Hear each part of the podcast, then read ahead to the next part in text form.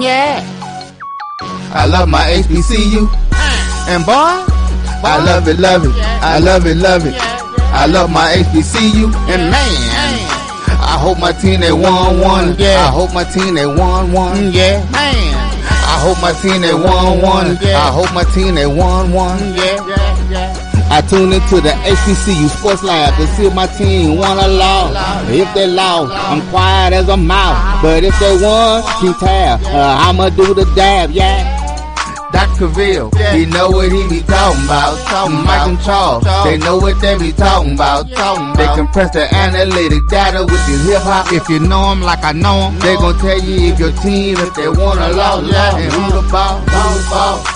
So listen to Professor, uh, yes sir, yes, and pay attention, cause he gonna teach a lesson. This is Dr. Bill inside the HBCU Sports Lab with Mike Washington, Charles Bishop. Mike is back on assignment. No, he's trying to get in. We'll see if we can help him. He's on the road. You know, sometimes on the road, those connectivities will get you. But we got the other half, the football gurus of the MEAC, of the SWAC, of HBCUs in general. We got uh, Mr. Joshua Sims Sr., BJ Jones. So we're going to give you everything that went down.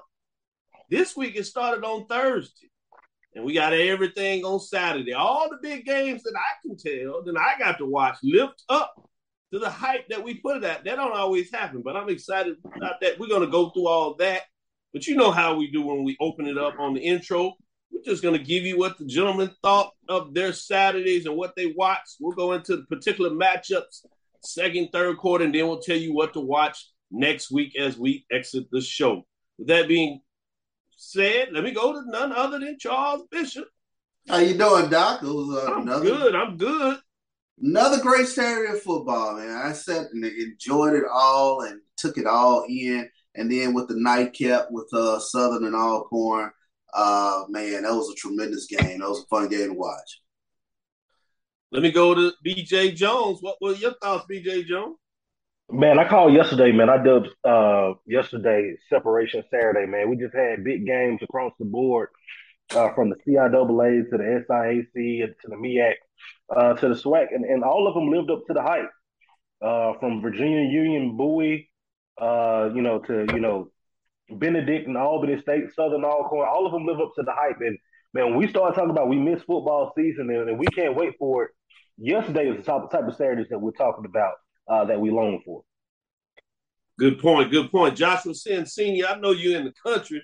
Don't get too close to one of them cows. We're gonna call you cow tipping now. yeah, yeah, Doc, man. I- Uh, this was an eventful weekend, man. In between having to do everything I could here back in Eastern North Carolina this weekend on our family's uh in our family's country abode. Uh, I, I did get a chance to really sit down and watch as many games as I really wanted to, man. I I, I surrounded myself with football this weekend. From a MEAC perspective, man, uh, good gracious, man, the, the pieces keep shifting. Um, you know, who is who is truly the number two? Who is gonna be the most consistent team in, in the conference to really be able to just get on a run and Delaware State, ladies and gentlemen. Ain't seen them be like this since 2008, man. So um, this is really, really intriguing to see them, you know, play the way that they're playing. Um, it's very, very intriguing to see all the other pieces kind of fall by the wayside and they kind of gonna fight with each other in some other positions. So, man, intriguing weekend. And then the SWAC was intriguing as well. So I know we're gonna get into that as the show goes along. Yes, sir. Professor Sims, I'm finally glad that you understand my knowledge about Delaware State. I tried to told You you. did. BJ, You did. BJ Jones often says, I tried to told you. You did. And in this case, both sides can't be true. Yeah, both sides can't be true. You're right. They the way they playing right now, man, they really are making themselves a valuable competitor, man. Um, and uh, Yeah. 18, 1801 Fayetteville Street will show up there in Delaware real soon. Yeah, it'll be fun to watch that as the MEAC continues to churn out. Getting through the SWAC as well, we're finding out pieces of the puzzle. Let me go to Mike uh, because you see, I just gave uh, Professor Sims all the notes in regard that. It's beautiful to see uh, those black families, African American families that uh, have the other side in terms of the country part of it, because uh, we don't Mm. always acknowledge and talk about that. Some of y'all city boys now making all that good money, man. That's all right. We know you got a countryside. We know you. We know you. Speaking of that, let's go to Mike Washington as he travels around the world. Uh, Mike Washington, how you doing today? Oh, I'm good. How, how the rest of you brothers doing, man? You act like you from the man. I've known you for 30 years. You act like you from the country. You've been Hey. in the city most of your life. hey, hey, hey, speak, speaking of good job, I know, I'm good talking- job. talking about good job. You can't walk around him. It's like walking with the mayor. Hey, Dr. Cavill. And, I'm, and I'm standing right there. Say, man, y'all ain't right. Y'all ain't right. Slow down, slow down, slow down. You know, hey, you know I control that mic. What's got all? I don't need all that in my life. I don't need that all I'm, that. I'm calling You know, time. I, I, I, all I'm saying is we got countryside folks. Oh, I got country. Yeah, man. Grandpa got cows, chickens, do all that. Fish farm. Yeah, yeah. I know a little bit about it. Horses. Man. Drive up 50 times. It take you forever to get there on these back roads. You get off Mhm. the back roads, you got to get on some dirt, pebbles. I'm like, man, this dude. Yeah, I left Oh. that made that money you talking about for a reason. With that mic, what was that? Oh man, I, I think you know. I think I heard most of the comments had trouble getting in. Uh, attended the uh, 50th anniversary of the Black Ensemble here in Houston, uh, old Black Theater, uh, being honored last night. I had to dust off my tuxedo, so I had a chance to go into the lobby and watch some of the games. Um, uh, I think it was kind of the wheat being separated from the sh- the sheriff. You know, it's, you're separating the wheat the wheat from the bad stuff. So I think that's what separ- separation Right. Saturday. Mike, the, the ensemble let you uh, catch a game or two up in there. I, I know, I know that crowd. Man, They they well you you you, you either left that mi- you either left that ball for two reasons to go check sports or to go get a real drink. there you go. Hey, and let me tell you this. I know Mike, he did both. I did both. At the same time. exactly. Yeah, at the same time. No doubt. Yeah. So With that being said, let me jump on here. AD Drew, how you doing? My brothers, my brothers. You know, I'm supposed to be on my way. Uh, I should have been landed in St. Louis about 15 minutes ago, but that's a whole different story that we don't even want to talk about uh, on this show. But I'm damn sure going to talk about it on my show tonight. But uh, getting back to the games from yesterday that actually occurred where they were supposed to occur, man, the top three games that we had on the bill from the SWAC to the CIAA to the SIAC all lived up to the hype. And man, Jada Byers, you Yeah. know, put put up another two bills uh, yesterday, man. That Yeah. bro- that brother's on his way to a two thousand yard season, uh, fellas. Imagine that two thousand yards. yep. Mm. And we we gonna make sure that we all recognize it because everybody's Absolutely. not gonna necessarily talk about it. But Absolutely. these brothers will, whether you catch them on Tuesday uh, with HBCU Sport, BJ Jones or Joshua Sims, as he does on HBCU Nightly on Wednesday, because they go in all facets of it. And we'll get it right here as we're going to make sure that you get the latest and the greatest uh, as we do. And as you know, uh, with Brian and AD of Sports Rap, they tell you they're going in tonight, so make sure you catch that. With that, let me officially welcome you to episode 318 of Inside the HBCU Sports Lab Show and podcast, the show that's covering the sporting HBCU diaspora, all things HBCU sports from institutions large and small. From the NAIA to the NCAA, we share insights and information on the HBCU sports culture, HBCU athletic aesthetics to facilitate the story of HBCU athletic programs in the business of HBCU sports. We just call it HBCU sports pedagogy. Speaking of HBCU sports in terms of business, uh, AD AD Drew alluded to this, and he'll get into the particulars. But the game that was classic that was scheduled for St. Louis has been canceled in terms of being played in St. Louis, and it goes back to the uh, scheduled home team, which was Pine Bluff. So the game will be played today between Alabama A&M and Pine Bluff. So we'll get a chance to talk a little bit. I won't go to the details because AD Drew and Brian are going to really give you all the information you need on that. But I did want to share that. I'm your your host, Dr. Kenyatta Cavill, with my co-host, Mike Washington, Charles Bishop, BJ Jones, Joshua Sims Sr., and AD Drew. So the professors in the building, we're finna have a true lecture. We're gonna make sure you get all the information, news you need uh, out here. Everybody's in their home studio. Today's episode of Inside the HBCU Sports Lab is sponsored by THG Agency. THG Agency is a company that provides sporting education, consulting, and data analytics. We got a little time left in this first quarter, so I wanted to get into uh, just some general thoughts of some grades. Let's get into it from some of these matchups. We don't have to give everybody a grade, but we'll cover throughout various parts of it. So I'm gonna start with my colleague, Mike Washington. Give me two or three teams in terms of their grades. You can give all your top ranked teams in terms that you want to give grades to, or you can mix it up with those that didn't meet expectations. It's your class right now, Mike Washington. So tell me, give me two, three, maybe four teams that you want to give a grade to. Doc, uh, I'm going to make it easy so I have time for all of my compadres here. Uh, I'm going to start with teams that we th- didn't think would be B plus or A minus. Uh, how about Southern University going into the year? We knew that there were question marks, but we didn't expect them to look like they are now coming up on top. They still have some question marks, but you know they they've they've taken all the punches. They've taken Prairie View's punch. They've taken Alcorn's punch.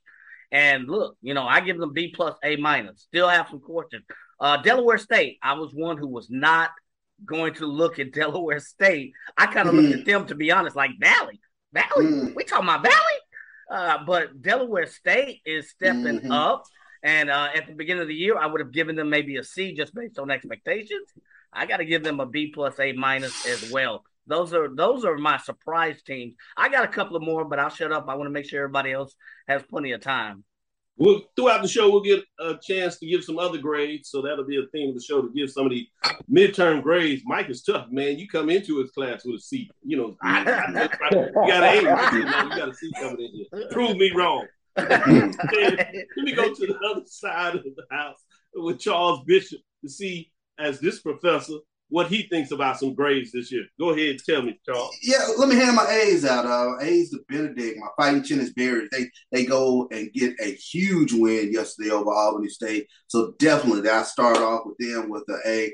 Uh, to the to the big dogs, you know, uh, under you know hitting a a Flower Sledgehammer, North Carolina Central, of course, gets an A. Jackson State gets an A. They went out and did exactly uh, what they needed to do. And then, you know, Southern, uh, that, that's a, a, heck of a win against Alcorn. Uh, I know we'll get into that, but uh, well, I mentioned it on Thursday with their backs up against the wall. Uh, they came out and played the game that they had to play against this Alcorn State team. So uh, Southern gets an A, and Norfolk State, man, that's an F square, like you say, Dr. Bill. Anytime homecoming losses in front of yeah. 2000 mm. to a team that hasn't been Has, yeah convincingly, convincingly, on, green and gold. Convincing. A convincing. He just give somebody F squared? He pulled one of the deal listeners out there. Let me go to you, BJ Jones. What grade you got? Oh man, it, it, starts with Virginia Union, man. They they get an A. Um, I'm gonna talk about this Union squad, man, and you know, Bowie State has been the kryptonite for you know Virginia Union and, and Fayetteville State and, and some of those other teams uh, but to see how Union is playing today and was able to go on the road yesterday uh, and beat Bowie State last second field goal. Um, so they, they have one of my A's also, man. What Charles said about Chennis Berry and what that Benedict uh, football team, that program, what it looks like to go to Albany on Albany's homecoming uh, and get that win uh, was was huge. Um, and I also think, uh, you know, in, in, you know in the in the MEAC, uh, man, B plus Delaware State, man. Uh, yeah. We knew that deep. We knew that they were tough defensively, and we said if Delaware State were to figure this thing out offensively, how dangerous they would be. Well, they figured it out yesterday. Um, so Del- Delaware State is definitely up there, man. Jackson State, uh, man, Jackson State continues uh, to to ride through this thing, with, you know, with, with an A. Uh, and, I, and I gotta give Southern uh, credit, man. Uh, that loss to Texas Southern, man, the fan base is about the lowest you can get. Yeah. Uh, and there was more question marks than, than, than anything. But now, man, to see this team come around, still ain't 100% yet. Yep. You still ain't seen everybody yet. And to, to see that and see the team still moving, man, I got to give them a, a B plus, almost an A minus right now. Yep. Great point. I, I, like the fact that y'all y'all seasoned professors. No A plus at midterm. You can't get an A plus at midterm. It, it doesn't exist. You don't do that. You can give some F squares. I like that. Joshua Sims, Professor, what you got it in your grade book? Yeah, man. Um, you know, if I just go to the big four conferences right now, you know, two on the mid major and two on the major, man. You know, if I give my A's, my A's right now um, would definitely be for Virginia Union and Benedict. Um, separation Saturday yesterday was incredible, man. So Virginia Union and Benedict have obviously submitted themselves as A's, man. They've they've taken care of, of their homework. They've done their homework. They've done their quizzes, and so far, man, they they've been stroking with all all on all cylinders. But in the B's on that level, man, Fayetteville State, um, and then you know Fayetteville State right now has a two game lead in the CIAA. Um, you know, they won yesterday, you know, and they they've submitted themselves in the CIAA South. Uh, you know, it looks like it's going to be a nice showdown, all things considered. Obviously, we still got a lot of games played, but a Fayetteville State Virginia Union championship game uh, is not something that will be uh, taken lightly. Um, and then also, man, a B right now, just because you know they lost yesterday to who has now kind of been the A, uh, I would have to put Albany State in that B uh, category. Um, know, not a bad team. Um, they just met against the team that is widely considered amongst all of us here um, that they're the A team. They're the A team. Um, and then on on the major level, uh, man, right now Delaware State is the B team, man, and and, and I am uh, very surprised to say that. Uh, in my four years playing in North Carolina Central, I didn't lose to Delaware State one time. Um, So to see that team rolling the way that they're rolling, um, and really kind of submitting themselves where they are is incredible. Uh, North Carolina Central, you know, at 1801 Fayetteville Street, you know, right now we just got off fall break. Kids just got off fall break, so they know what their real grades are. And right now, I will say that we are A for sure, but um, we uh, we got a big time test this week in Orangeburg, South Carolina, that will cement us from going from an A minus to maybe a or just a simple A. Uh, we'll see what happens down in Orangeburg. Uh, Yeah, but in the Josh, Look. simple. Josh, y'all play with clean uniforms on Thursday. Ugh. Oh my god. Oh my god.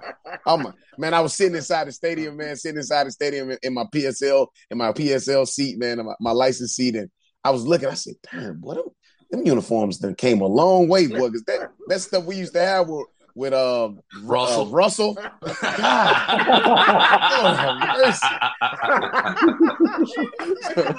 have so not only are we playing as an A, but our uniforms look like an A now too. So we matching a little bit. Good shout out right there, brother. Bishop. You play good, you play good. Yes, sir. Hey, we got money now. We got money. Yeah. Now. we doing well. We're moving on up. we moving on up. With that being said, uh, thank you, Josh. Uh, let me go to AD Drew. One of the things I like what you also talked about, some of the best grades are for teams that have been able to do it on the road. Some of the toughest schedules belong to those teams that are getting A's. Virginia Union, Benedict, Southern, they have some of the toughest schedules out there thus far. Jackson State, in terms of what they did beginning of rivalries, uh, classic games, the road games at the beginning of the season. So it's interesting and fascinating to see how that is playing off. Uh, for that case, North Carolina Central in terms of what they played on their schedule. And that top 25 win against uh, New Hampshire continues Yeah. to look better every week. They 4 Yeah. 0 in the CAA. With Yeah. that being said, let me go to AD Drew and see Professor Drew. What are your thoughts in terms of the grade before we go to this first break? start off with my two alma maters. First, I'm gonna start off with uh, Tuskegee University, That's where I'm a good going to give a uh, B plus. You know, after a rough start to the season, uh, after picking up victory 700, Tuskegee has been on the roll, and they have won in every way that you could win. They've won ugly, they've won pretty, they won in a slugfest, they won in a shootout yesterday. So I'm gonna give Tuskegee a B plus right now. They've got an opportunity to get an A next, uh, move to the A minus category next week with the victory against Lane, which could go ahead and seal up the Uh, SIAC it. West. It's a wrap. All right, flip it over to my other alma mater, that being Florida A&M University. I've got to give them a B. Both these teams ironically have identical records, but after that drubbing by Jackson State to open up the season, uh, North Carolina, uh, the game against North Carolina was, was what you expected for against an FBS. Florida A&M, despite winning, has won ugly this season. You know, they have not had an impressive victory of their four victories this season. So, uh, you know, Florida A&M gets a B because they're getting it done, but they really should be on that B plus A minus line considering the talent in that room at Florida A&M. And then to their two uh, major rivals, Bethune Cookman, I've got to give them a. And I was debating on this C minus or D plus, but you kind of got to give them a pass because of what they've been dealing with for the last three weeks. You know, they get that C plus slash I with an excuse. they, those those kids are turning an excuse to you because something happened to them tragic during the middle of the semester. That's Bethune Cookman. And Yeah. Miles, Miles, defense is excellent. Can't get the quarterback situation uh, solved at Miles. So I've got to give them a C minus right now. C minus D plus. Uh, but I'm scared of Miles at the end of the season because if they get any one of their top quarterbacks back to go along with the defense that they've been playing, Miles will upset Tuskegee at the end of the season. Ooh, does, great it, point. does, does the does the playoff campaign start now for FAMU? Yeah. Uh, oh, it's been it's been rolling. I you, I expect to see FAMU put up some stuff uh, out there trying to uh, get to the playoffs because if Jackson State is the only FCS loss, FAMU has a claim just like they did last, year. Last year. And I'm gonna give you one other one. Uh, despite the loss yesterday, Albany State and Fort Valley, the winner of the Fountain City Classic, will Uh-huh. still have There's a shot at getting into the Division Two playoffs, assuming Mhm. Benedict, uh, Benedict wins out. Whereas uh, Fayetteville loses again to uh, to Union in the CIAA championship. Fayetteville is done. So CIAA is only going to get one. That's going to be either Union Mm. or Fayetteville. Yeah. Whereas SIAC could sneak a second team in there based on the projected uh, Division Two region rankings. great point. Great, great point. And then Joshua has me learning all these. I thought I knew all this kind of stuff about HBCUs. Now I'm understanding their home address, 1801 Fayetteville Street. But I tell you, that's how you talk about an institution. I'm telling you. Twelve hundred It's Old Montgomery Road. address. Yeah, I every, yeah. put that in there, Drew. ev- everybody, Let's go down everybody, everybody used the heel. He throwing out addresses. I'm like, Yeah. That- hey, that's because that was the only way you could get mail when you was in school. Boy, I tell you, I don't understand. everybody I mean- the heel, the heel. Let's he get throwing into out this break, man. 1801. This was exciting so we can bring it back on the other side and get some more talk in. Stick with us, we'll be right back after the first quarter break. You heard some of the grades. We'll see if we can get some more. Stick with us. Give me your grades. Professors out there in the lab, let me know. Grade your own papers. Tell me what you thought about your institution. Where they are in midterm. Midterm grades are due. The dean is calling for 'em. I need my grades this week. Y'all got the grades. Don't make me send an email because they late. Send them grades, lab listeners. We'll be right back after this break. Support the Black College Sports Network so we can continue to provide you coverage. Go to myjbn.com slash support and be a part of the Black College Sports Network. Let's get back to getting ticks instead of watching flicks. Before we can safely get out there, we need the facts on COVID 19 vaccines. Visit getvaccineanswers.org so you can make an informed decision for yourself and for your crew. Charmin Ultra Soft has so much cushiony softness, it's hard for your family to remember they can use less. Sweet pillows of softness. This is soft. Holy Charmin. Oh, excuse me. Roll it back, everybody. Sorry. Charmin Ultra Soft is so cushiony soft, you'll want more, but it's so absorbent, you can use less, so it's always worth it. Now, what did we learn about using less? You gotta roll it back, everybody. we all go, why not enjoy the go with Charmin? Maureen is saving big holiday shopping at Amazon. So now she's free to become Maureen the Merrier. Food is her love language. And she really loves her grandson. Like, really loves. Since 2002, Empowerment Resources Inc., a nonprofit organization, has empowered more than 1,500 youth and adults in Duval and surrounding counties through its programs Journey into Womanhood, Girls Mentoring, Life Skills for Teens, and parenting education coaching. To get involved with programs, volunteer, or donate, visit www.empowermentresourcesinc.org. Follow us on social media, facebook.com forward slash empowerment.resources and instagram.com forward slash empowerment JAX.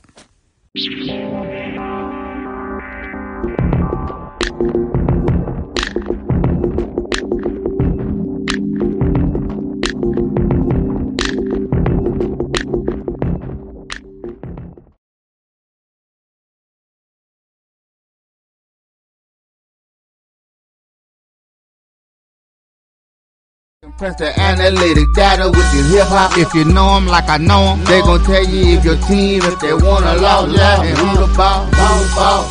So listen to Professor, uh, yes sir, yes, and pay attention, cause he gonna teach a lesson.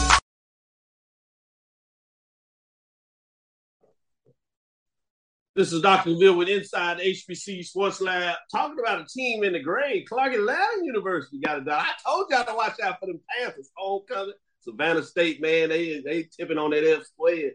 I would say for a lot of folks, uh, some of people said when they made the decision, they already knew what was going to happen this season, but uh, that's in there. Let me go to Drew, tease out a little bit about Clark Atlanta, Savannah State. Clark Atlanta Panthers improved to three and four uh, two and three in the conference rate. Defeat Savannah State Tigers that fall to three and four and two and three on the season, 20 to 12 final score there in Atlanta. Homecoming, SIAC style. Atlanta Panthers getting it done. Professor Drew, what are your thoughts in terms of this game and this matchup? What took place? I It's a bit interesting that the teams that we think will win at home on homecoming have lost, and the teams that we think will lose at home on homecoming have won. Mm-hmm. Just, just, just, just want to throw that out there. But uh, this, this is Coach Slater's. It's typical Coach Slater. You know, he doesn't. When Coach Slater has a top-notch quarterback, he is unbeatable. But when he doesn't have it, the one constant that you see with the Coach Slater coach team is the running game. Uh, yesterday, 188 yards on the ground for Clark Atlanta, while holding their opponent to 88 yards on the ground. So just just a typical Coach Slater team. I told you Clark Atlanta was going to be the team that everybody needed to watch out for. Knew they weren't going to win it this year, but they will be the one who throw a monkey wrench into everybody. And who does who does Benedict have left on their schedule this season? Clark Atlanta. So keep an eye out on that matchup. You know, Benedict's schedule is all downhill, but they've got Clark Atlanta, Morehouse, and Allen. Allen can put up points. So it's going, going to be interesting to see if Benedict should remain uh, undefeated, but there is that monkey wrench in from Atlanta. Great point. Uh, how that may go. Let's go over here to Langston, Fort Worth Independent Sooner Athletic Conference. We told everybody this is the time where Langston stumped their foot last year. Mm-hmm. Well, it got chopped off maybe if they didn't stump it this week. 53 to 28 is Langston Lions, previous number three, lose on the road to Texas Wesleyan Rams. Uh, Langston drops to five and one, four and one in the conference. Texas Wesleyan improves to six and one, five and one in conference. They got a big matchup to kind of rebound this week. So we'll see if it's identical to last year or it's just a bump in the road. Charles, what are your thoughts on this?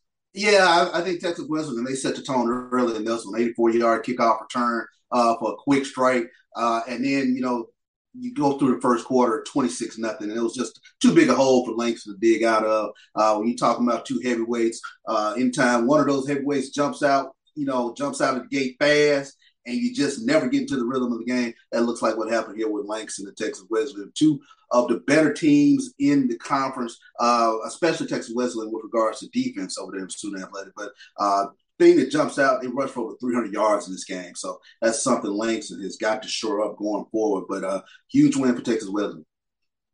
BJ Jones, you know about Fort Worth, Funky Town, as they like to call it over there. You talking about tipping cow.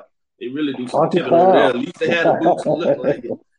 But I want you and Drew uh, to give me an update. We talked a little bit about it. It was certainly the matchup of the week. Top uh, five teams. Number two, Benedict coming into that game. Uh, they improved to 7 and 0, 5 and 0 on the road, defeat number four, Albany State, Golden Rams, 4 and 2, 3 and 1, 24 to 20. Uh, kind of got close at the end and even had a magical fumble that uh, if you're a Benedict uh, Tiger, probably scared the bejesus out of everybody that was over there. But they got him out of bounds, so they victory they go. BJ Jones, uh, AD Drew, quickly starting with you, BJ Jones. What were your thoughts in terms of this matchup? Man, if you're Albany State, man, you got to be thinking coulda, woulda, shoulda. There were two plays in the first quarter uh, where Albany could have, I mean, it could have been 14 points. Uh, you had one, they ran the screen pass, and it looked like the running back, like he was gone. Uh, kid from Benedict, literally, I don't know if he, I don't know if it was a shoestring, Drew, you were there. It looked like maybe the tip of the shoe. I mean, that was six, that was that was that was a touchdown. Um, and and then you had the the play action pass I think that was to the tight end. It was just him and green grass, and, and they they missed. And then from that point on, Benedict really just jumped on it. Um, when they woke up, man, they woke up and it was too little, too late for Albany. I mean, they closed the gap there at the end. But when you play a good a ball club like that, you have to take advantage of your opportunities early. Shout out to BCSN to bring that to everybody that watched it. Obviously on the uh, on on the channel there in terms of the production as well. It was HBCU League Pass. AD Drew, Benedict, and uh, Albany in terms of the SIAC game of the week as you put out there as you write for D2 SIAC side. Go ahead, Drew. Uh, let's keep something in mind. Albany State did outscore Benedict 13 to 7 in the second half uh, mm-hmm. of that particular game. What you did not see, unless you were watching it there, Eric Phoenix started that game 11 for 11 on his passing. And pass number 12 should have been called also. So I, I followed Benedict. I watched Benedict this year. Notice who did not play for Benedict. That being John Lampley. Because Eric Phoenix was playing so doggone good. Lampley couldn't even get into the game. You couldn't even justify putting Lampley in the game for his customary snaps because usually mm-hmm. brings Lampley in for a change of pace and to help with the uh, with the passing game. I've said the kicking game was going to hurt one of these two teams in a close game. Albany State on a fourth down from its own 13 yard line, trailing 14 to nothing, should have kicked the field goal just to get some points on the board, but they did not because they're only one of four on field goals that have no confidence in their kicker. And the field goal that Benedict kicked, it was a it was essentially a PAT because it was a 20 yard field goal. So you got you got to keep those things in mind. Those defenses weren't that good. Special teams play defense. I'll have a further breakdown later, but it was a it, it was a good knockout game. And the one last thing I want to get out here: Deontay Manu, when he's on, he's on. When he's off, he's off. Yesterday, he was off. Could, couldn't throw the ball in the oceans at certain times in the game. The 93 yard touchdown was just a uh, was just a swing pass that uh, Shorter took to the house. So you know, j- just keep those things in mind. But hey, Albany State still has a chance to get to the playoffs. Good point. Good point uh, by both you all. Let me go to Mike Washington and Joshua Sims Senior on uh, CIAA territory, Bowie, Maryland uh, breast cancer awareness, Bulldog Stadium. Number one Virginia Union goes on the road and gets the win as they improve to 7 0 5 and 0. Finally knocks off the behemoth is been uh, Bowie State Bulldogs that were ranked number six that fall to four and three, three and two, 27 to 24. Game was so good they needed extra time. It goes overtime, and you get a field goal. Uh, talking about the lack of uh, field goals in the SIAC game of the week. It was the opposite. You got a big time field goal that was made, deep falls and goes through the uprights. The crowd yep. goes wild in terms of Virginia Union getting it done as they are living their best life, as you would say in so many different ways. Credit to Bowie State. A lot of folks uh, thought they would be fighting, but I'm not sure they thought they would come back like that. And so, with all the changes they had in the offseason, you got to give them a lot of credit too. Let me start with you, Joshua Sims. What are your thoughts in terms of this matchup? man, uh, this this was a, a perennial CIAA dogfight, man. This yep. is a dogfight. Um, you know, what seemed like Bowie State, they couldn't get the run game going yesterday. But obviously, man, Dion Golat, man. And, and I'm only just going to start on Bowie State side because they came out on the losing side of a dogfight. But Dion Golat, man, um, right now, you know, even with Jada Byers, Jada Byers did not exist in the CIAA. Dion Golat is the CIAA player of the year. Um, you know, and that's not a slight toward Golat, but that's just Jada Byers is incredible, man. We're looking at, you know, probably the best running back in the country, bar none. I mean, I'm talking like at first, uh, I was, you know, saying, hey, maybe he's the best running back in the CIAA. Maybe he's the best running back in Division Two. Maybe he's the best. No, he's the best running back in the HBCU landscape, bar none. Um, there's nobody with even close. There's nobody even close to how he's playing right now as running back in HBCU football in the country. Uh, he scored once yesterday, uh, and really, man, you know, it became a story of who was going to get the ball last, and, and then they go into overtime, and it really, really boiled down to a field goal. Which, if you, if anybody who studies CIAA football, that happens so often against two titans inside the CIAA. a kick, a field goal ends up being the difference between teams winning and losing in the CI. Uh, it's going to be interesting to see, man. Virginia State is, is going to be uh, coming into Virginia Union here in the next couple weeks. Um, you know, Bowie State obviously still has the rest of their schedule in the CIAA, um, but it's going to be very, very interesting to see just how far this Virginia Union team can go because they are extremely talented and they are literally the fighting Jada Byers right now, man. And that's not a slight to the rest of the team. Just this kid is an incredible talent. Looking forward to seeing him on play on Sundays one day too. Mm. Go ahead, Mike. Yeah, man. How, how can I add to that, man? Bowie State, give them credit.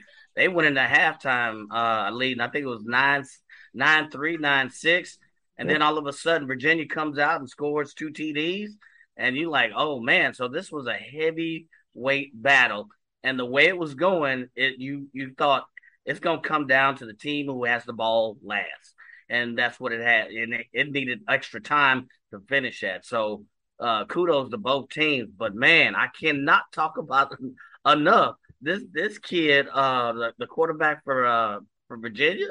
Oh my God! I'm, I'm sorry, uh, Jada Byers. He had 283 yards. Mm-hmm. To, and a, and a TD. So um, I had a chance to look at highlights. I didn't see the whole game, of course, but man, to watch him in person is incredible. Uh, Bowie State was only allowed 70 yards rushing the entire game, whereas uh, Virginia Union, all of their yards came from one person maybe a couple of quarterback rushes. So they were really able to en- enforce the, the strong part of their game, which was the run. Uh, usually, if you look at the stats, you can tell there's a big difference. Um, but on the other side, the passing was more favored for uh, Bowie State. So it was a truly a heavyweight battle. I think Bowie State had 300 yards passing, whereas Virginia Union only had 145. Two, two important, important data points. One dominated the rush game, one dominated the pass game. Uh, they both have average uh, share of time on the clock. It was just a heavyweight battle that was just going to go down to one final play, one big mistake, one missed call, whatever. And and and uh, looks like Virginia Union with that 42 yard field goal pulled it out in extra time in overtime. So tremendous game. Hey, take, uh, take you back a little bit before we get into this break.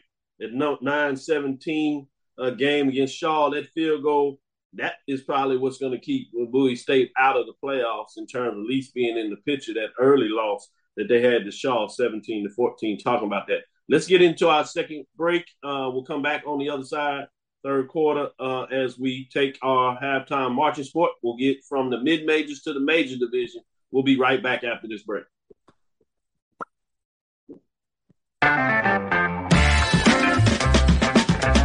Your ad could be ran here myjbn.com backslash support. myjbn.com backslash support for more information.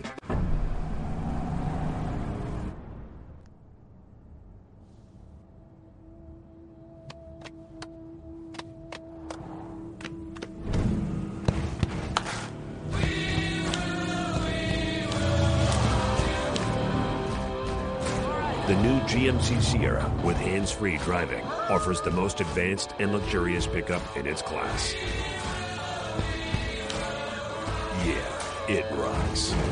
From novice to aficionado, find yourself here. High quality cigars plus personal customer service. Slow Burn is Waco's only mobile cigar lounge, featuring a meticulous, curated collection of premium cigars visit our website, www.slowburnwaco.com.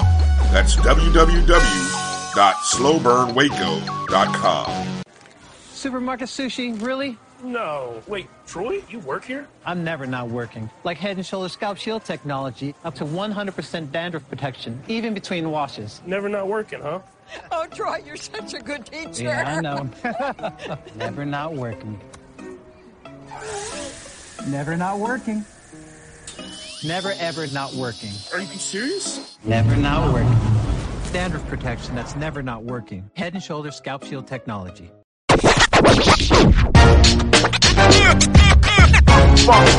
It's like a loop machine. All around town, trying to get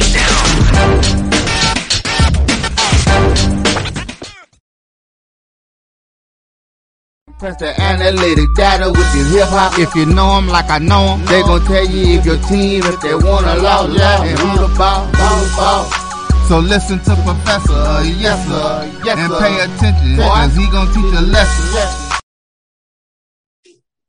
This is Dr. Bill inside the HBCU Sports Lab with Mike Washington, Charles Bishop, and the crew as we are getting into some of these matchups. We're going to watch go to the capital, Washington, D.C. Audi Field, Truth and Service Classic.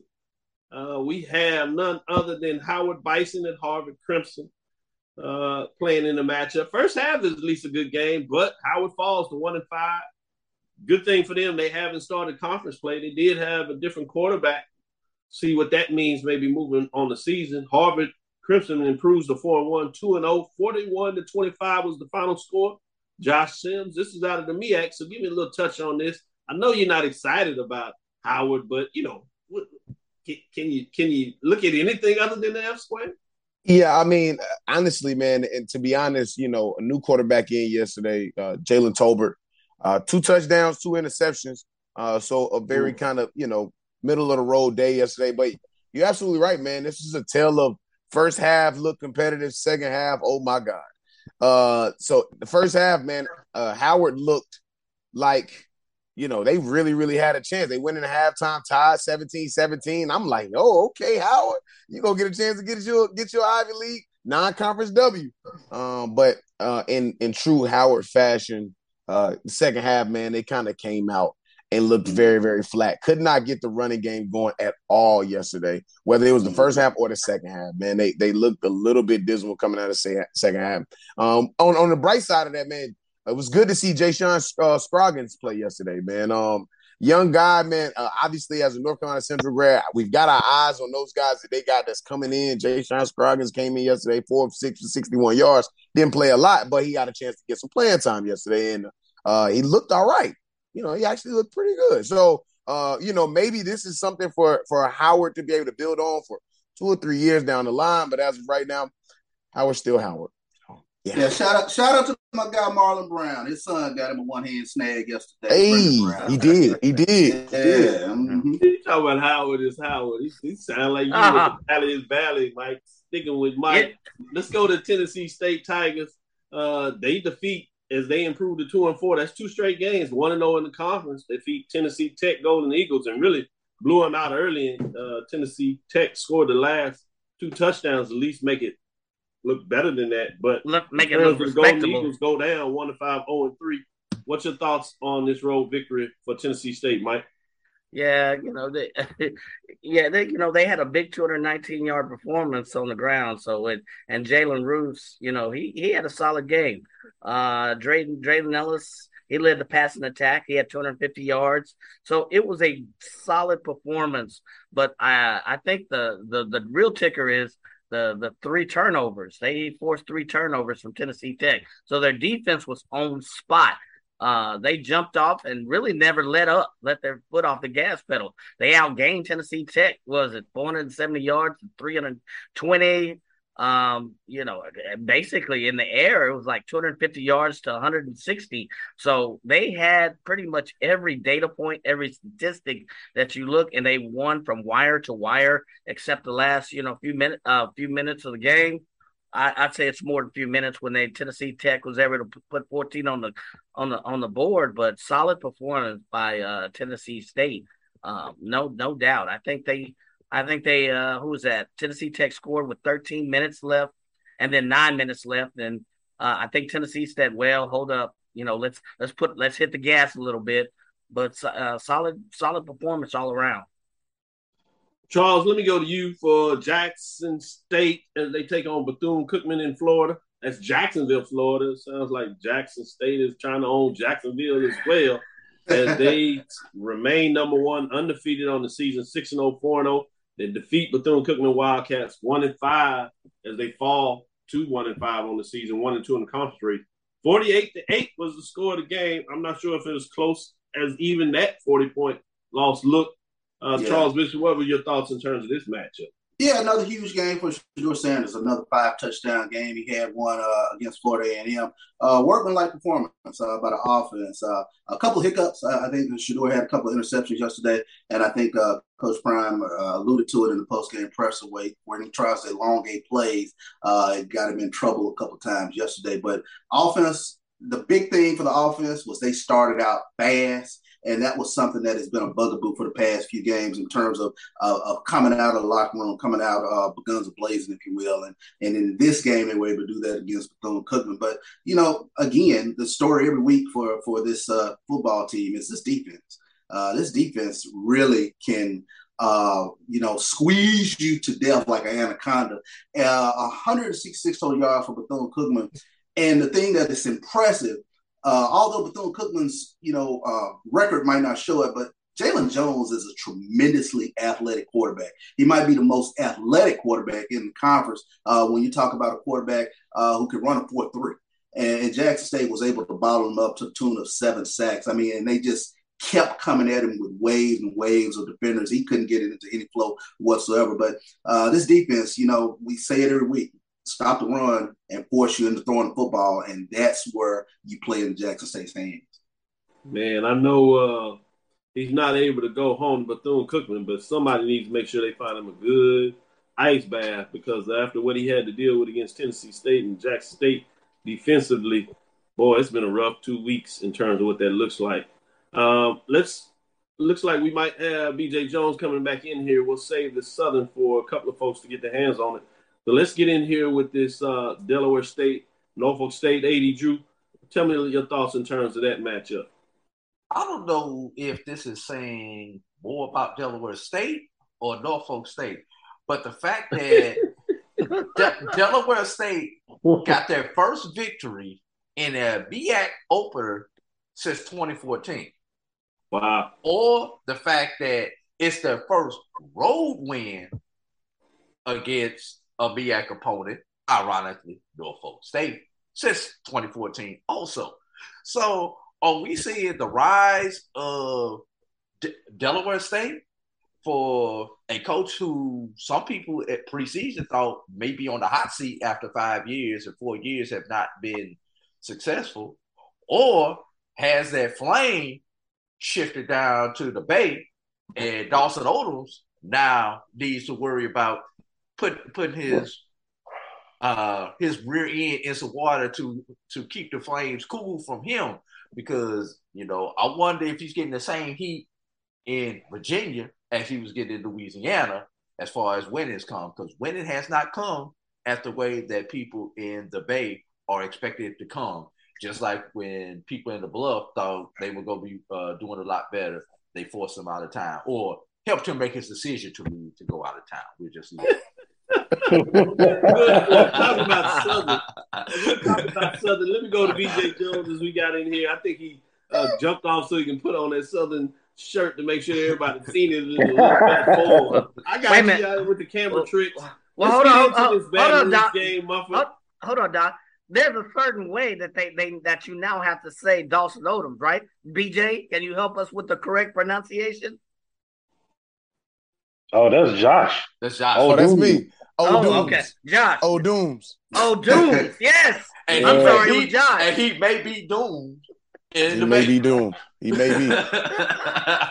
Man, he say he say he still has four years oh, on contract. He got plenty of years to get it right. We'll see if he can get it right. Because you're right. If it's up to the fans, he certainly is in trouble. But administration is not uh, writing no checks for somebody for four years. With that being said, BJ Jones, uh, let's get into this. Mumford Stadium, SWAC Western Division, number six Southern Jaguars. Four improved to four and three, three and one defeat. Number three Alcorn State Braves, three and three, two and one. Uh, final score was 21-17. Jumped out on uh, Alcorn early. Defensive stand from Southern. Everybody that looked listened to us said that front seven was serious coming in potentially for Southern, and they lived up to this game in terms of a potent attack, and they just were bludgeoning each other. And you get some wins from the Braves, you get some wins from Jaguars. But the final one was that fourth down stop. It was huge. Uh, but BJ Jones, what were your thoughts on this matchup? Man, the Bengals, man, I was hoping that those first uh, half opportunities that we squandered didn't come back to bite us. Um, talked about the same thing that happened in the, in the, in the Benedict and Albany State. Uh, we had a pass to the number 19 Ligon. If he's running, he's still running today. Uh, but he stopped and, and, tried to jump up for the ball.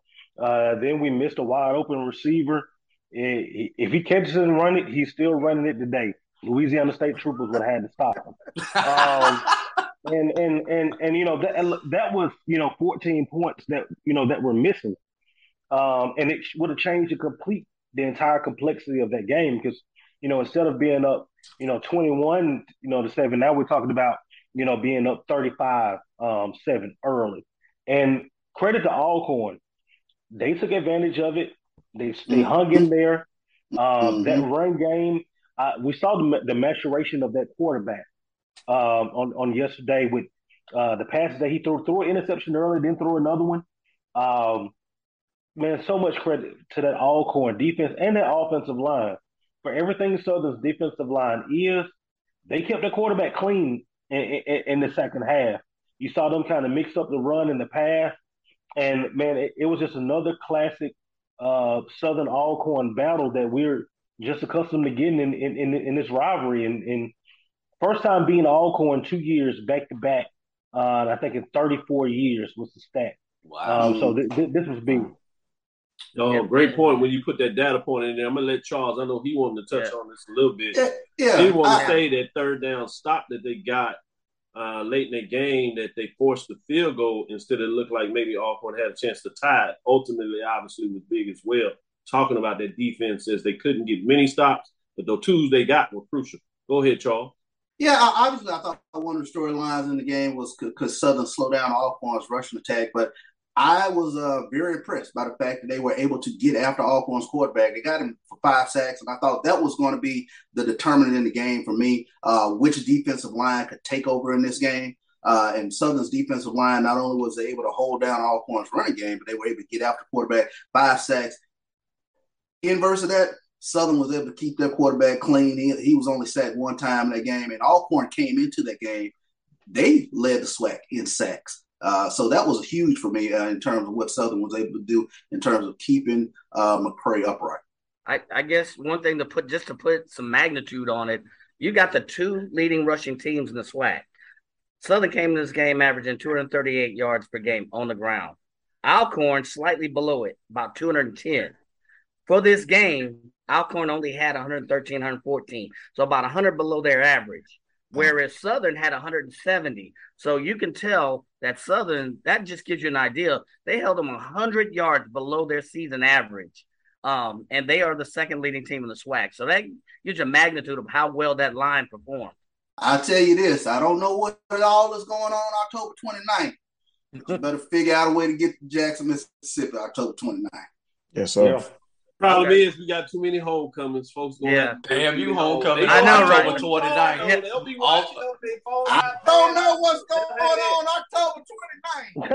better figure out a way to get to Jackson, Mississippi. I hear, I hear you, I hear you. I know, fam, you got, but bruh.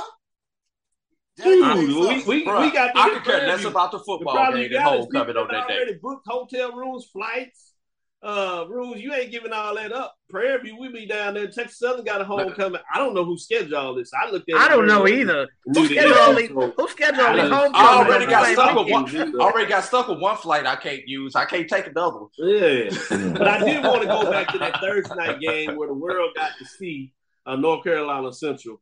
Uh, there's been somebody on here has been saying that quite a bit about Central, and I think a lot of folks were talking about Morgan State that they were moving in another direction. Well, it wasn't gonna happen on Thursday. North Carolina Central Eagles improved to five and one, one and zero, oh, defeat Morgan State Bears two to four, oh on two, and really took them to the woodshed early in that game. The final score was 59-20. And boy, the Eagles looked good. They were clicking on everything. You said at number two. I wouldn't be surprised, even in Dr. Bill's great poll rankings, that they jumped back up there to number two with everything else that took place. But currently they're at number four. Joshua Sims, talk about this matchup the other side, if you would, of the track, your resident MEAC. Make sure that we share some love over that. We having all this fun in the SWAC, with some things taking place in the MEAC as well. Yeah, man. Uh, um, I know it was separation Saturday, but uh, this week it was thrashing Thursday. Uh, we we uh, to say the least, man. Listen, just a couple points here, and and I made these points um, both here in in the sports lab as well as on HBCU nightly. Uh, I talked about the fact that d- going into the Campbell game, which is now for us was weeks ago, we were a little banged up. We had some some issues, especially on the offensive line. Some guys were banged up, some guys were hurt, and we got a chance to go into the bye week and get healthy. Um, you know, but another piece to that was that Davius Richard was a little banged up. Um, a lot of the country did not know that Davius Richard was having an ankle issue um, going into that game against Campbell, and so he had a chance to get healthy. Uh, the, the kids were on fall break, so they had no distractions on campus. The girlfriend had to leave them alone. You know, they miles and miles away from all of the other mess. Uh, but to say the least, man, you know, obviously I could talk about our defense and how they stepped up, but I am going to take a moment right now to talk about Davius Richard. All right. Not named Shedeur Sanders. This kid is the best quarterback in HBCU football, bar none. And I'm willing to go out on every single media publication and say it with my chest wide open in the air. Davius Richard, 17 to 24 for 217 yards, four passing touchdowns. Then he comes back and he said, No, I don't want to just give you the passing touchdowns. Let me give you a couple of them on the ground. Two rushing touchdowns that night as well, as well as a big 40 yard run that he took and he bust the whole the whole stadium went crazy when he had to cut back and take yeah. that touchdown to the house. We have a big game this week against South Carolina State. Uh, and and it does kind of allow us an opportunity to really cement ourselves. Last year we lost South Carolina State by 3 points. That's the only game we lost inside the conference last year. And I remember seeing these guys' faces last year during that game. What I am willing to say right here on HBCU Sports Lab is it does not even come close to that. I will not say South Carolina State's name after today for the rest of the week. The rest of the week, I'm gonna just say the team down in Orangeburg. I'm gonna say we playing the team down in Orangeburg. Great win by them yesterday. I know they weren't on there. They got a great win yesterday, but it was against Virginia Lynchburg, which we all know has Everybody's become a freaking. Everybody's supposed to win. Yeah. They are. They have I think they're in third problem. place in the MEAC right now. They are. They are. They in third place in the without a without a win. So um, to say the least, man, to say the least, man, uh, we we are we were incredibly proud of what we saw Thursday night. But uh, what you guys are going to see on Saturday afternoon at 1.30 p.m. in Orangeburg, South Carolina, is what I'm going to be ready to come back on here next Sunday and talk about. I cannot wait, man. Davius Richard, Davius Richard for the Walter Payton Award too, by the way. Taking, Perfect setup. uh, We've uh, extended this a little bit. We're going to get into our last quarter as we get a little extension on this. Get into talking about Virginia and Lynchburg. They get to go get a taste of that gumbo in Baton Rouge next week as well. Uh, so they're going to get some swag Hey, love. hey, too. Josh, that was nice. That was nice. He Stuck did it in at the there. end. Yeah. as he talked about, we'll go back on the other side and we'll talk about some of these big time matchups coming this week. Stick with us after this last break. We'll come back and give you our final quarter, final thoughts in terms of what's going on, and any maybe final midterm grades that people didn't get to talk about there. Stick with us. Uh, hope you're enjoying it, getting it all into it, giving you some updates in terms of matchups that took place Saturday. But it's already time to turn the page, at least for the lab, as we look at week number seven. We get into it. Big time matchup. Things are getting done, getting going. Stick with us after this last break. We'll be back for the fourth quarter. Get it up. It's time to get it up. Four quarters, baby.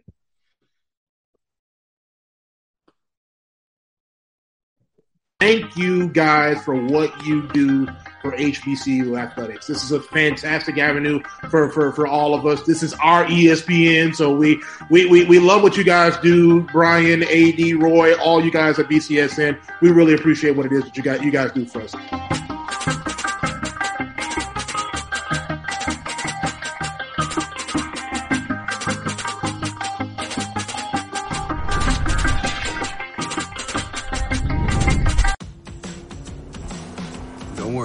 Be there soon.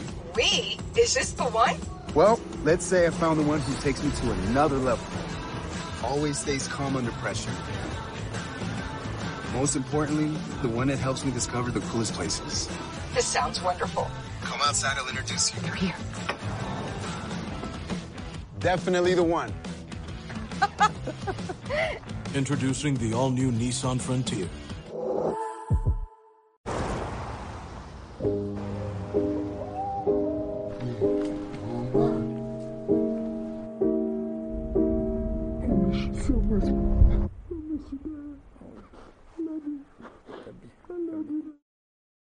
At CDW, we get speed as the new currency of success. Our team spends way too much time tending to outdated applications and software when they should be focused on driving application agility and innovation. CDW Amplify Development Services modernizes software and application development to help accelerate innovation and digital transformation. So, you mean building new applications, UI, and mobile interfaces? Well, you said you needed to innovate more quickly.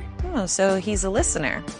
To do more at scale, trust CDW Amplify Development Services.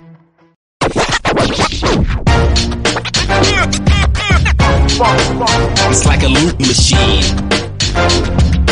All around town, people trying to get down.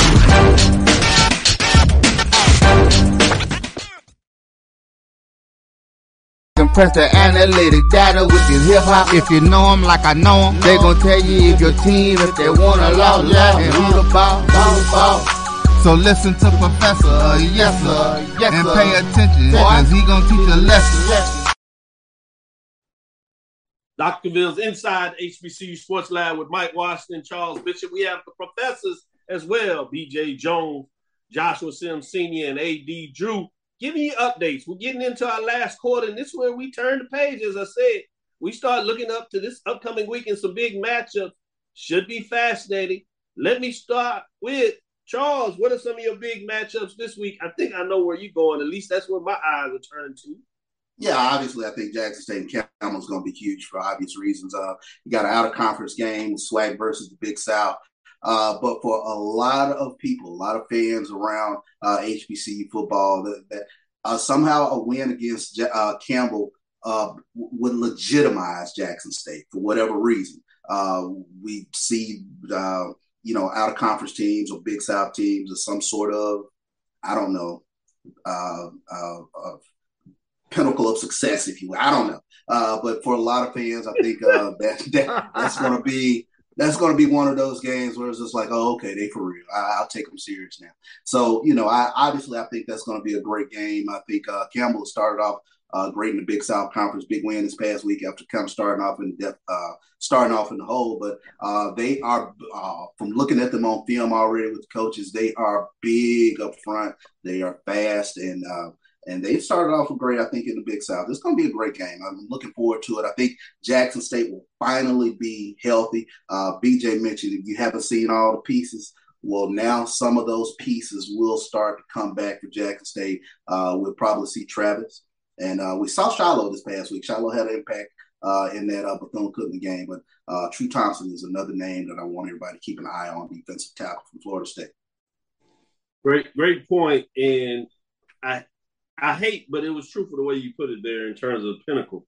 I think what makes this interesting is is because where we're tracking and trending.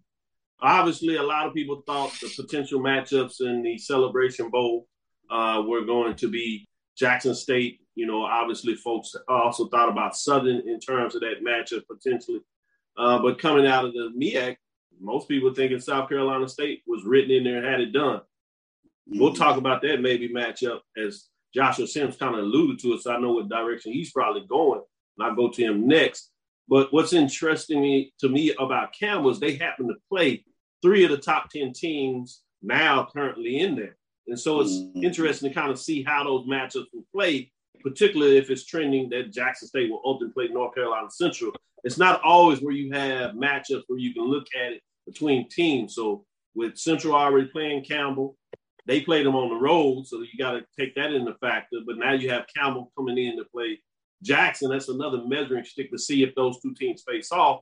And then you obviously had A and T and Central playing early. We know how that played off. But you have that in terms of a concert rate for A and T trying to get their bid to the playoffs. So that's to me more uh, where the intrigue comes in, not necessarily this litmus test. That you're right that there will be some people that talk about but that's, Litmus test. That's the word I was Yeah. looking for. Yeah. That's that's Mhm. other folks looking at it in a in a um, different framework, not the social structure uh, or the governance structure. If you allow me to get into some of those Africana studies thought process, not too many people can hold on to that. Let me go to Joshua Sims Senior.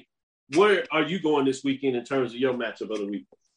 Yeah, yeah, Doc, man, that was an incredible segue to really the importance of this game this weekend too. And Same with the you know the seeming importance that's going down in Jackson State this weekend. Um, but man, we've got to travel. And, and when I say we, I'm talking about North Carolina Central. 1801 Fayetteville Street has got to roll up in Orangeburg, South Carolina this Saturday, 1:30 kickoff.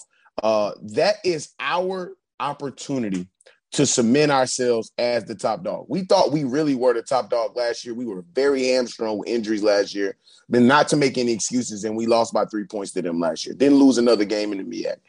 This year, we are 100% or as close to 100% healthy as we've been in a long time. Uh, Coach Oliver has his program installed into our football program for sure now. And so now we have an opportunity to put the buses on the road, those eagle with that with that bird on the side of the buses on the road Saturday, and really get a chance to make a signature victory inside of the MEAC. Um, for those who may not know, we have not beaten South Carolina State in our last three matches matchups. Mm. So not only is this an opportunity for us to really kind of submit ourselves from that perspective, but it is also our opportunity to really say, hey, our offense is for real. We're young, man. And I've been telling people that we're so young that this could be the start of a run for us in the MEAC for the next couple years. Obviously, one game at a time, one season at a time. But depending on which North Carolina Central football team shows up in Orangeburg on Saturday, will dictate how the rest of this season end up ends up going. And we hope that everybody get a chance to see our brand. You had a chance to see it on national television on Thursday this past week. You'll get a chance to see it on prime time. I don't know if we plan on ESPN ESPNU or not, or if it's ESPN Plus, but you'll get a chance to see us on prime time in the best way we possibly can uh, to really kind of exude ourselves and really, really dominate that game. And I am really, really excited about that game. Uh, I will be in Orangeburg, South Carolina again. I don't miss very many North Carolina Central games, as y'all can tell. Uh, so I will be there. Uh, my expectation is that we roll, and hopefully we roll big. Hopefully we roll big. Yeah, we need you there because we want that insight Make sure yeah, we see and watch. media, pa- media pass J. Call me media pass J. Then. Yeah, we got you. We got you inside the lab. We make sure you get whatever media you need. BJ Jones, what direction you going? Go on, man. Uh, I was just talking about statements. Um, I think that Prairie View has an opportunity to step outside the conference. They, they face off against Lamar. I think that's a potential statement uh, for the Southwestern Athletic Conference, as well as Jackson State and Campbell. Um, I, I, think that that's another uh, statement that the conference can make two non-conference games uh, coming later on in the year, uh, where the SWAC can make a statement about the trajectory of this conference and where we're ultimately headed. And I think also in the MEAC, Josh said it better than I can tell you. North Carolina Central and South Carolina State. South Carolina State ain't dead. You got to kill them. All right, and they they're not gonna do it on the. They're not gonna do it for you. You're gonna have to do it. And I think people are gonna look at South Carolina State and go, well, they're not a good football team this year, but when their backs are against the wall, look at the history of Buddy Pough and that football program. When their backs are against the wall, how they come out and compete, that's going to be an amazing game in Orangeburg. And if you're a fan of black college football, that's one of the ones that you got to be locked in on because that's going to tell us a lot about who's going to represent the MEAC um, as far as the Celebration Bowl. Yeah, when you think about it, other than that A and T game, all the games they lost in terms of uh, their HBCUFC matchup have been tough, grind out games. So it will be fascinating to see uh, that matchup because it means so much uh, in terms of what that looks like as the season continues to progress. And no, no one has won a championship. That's not the point we're making here, but that's the direction we're going. With that being said, Mike, what direction are you going in terms of your matchup this week?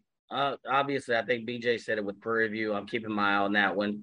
I think Lamar is 0 3 in the conference, 0 6 uh, overall.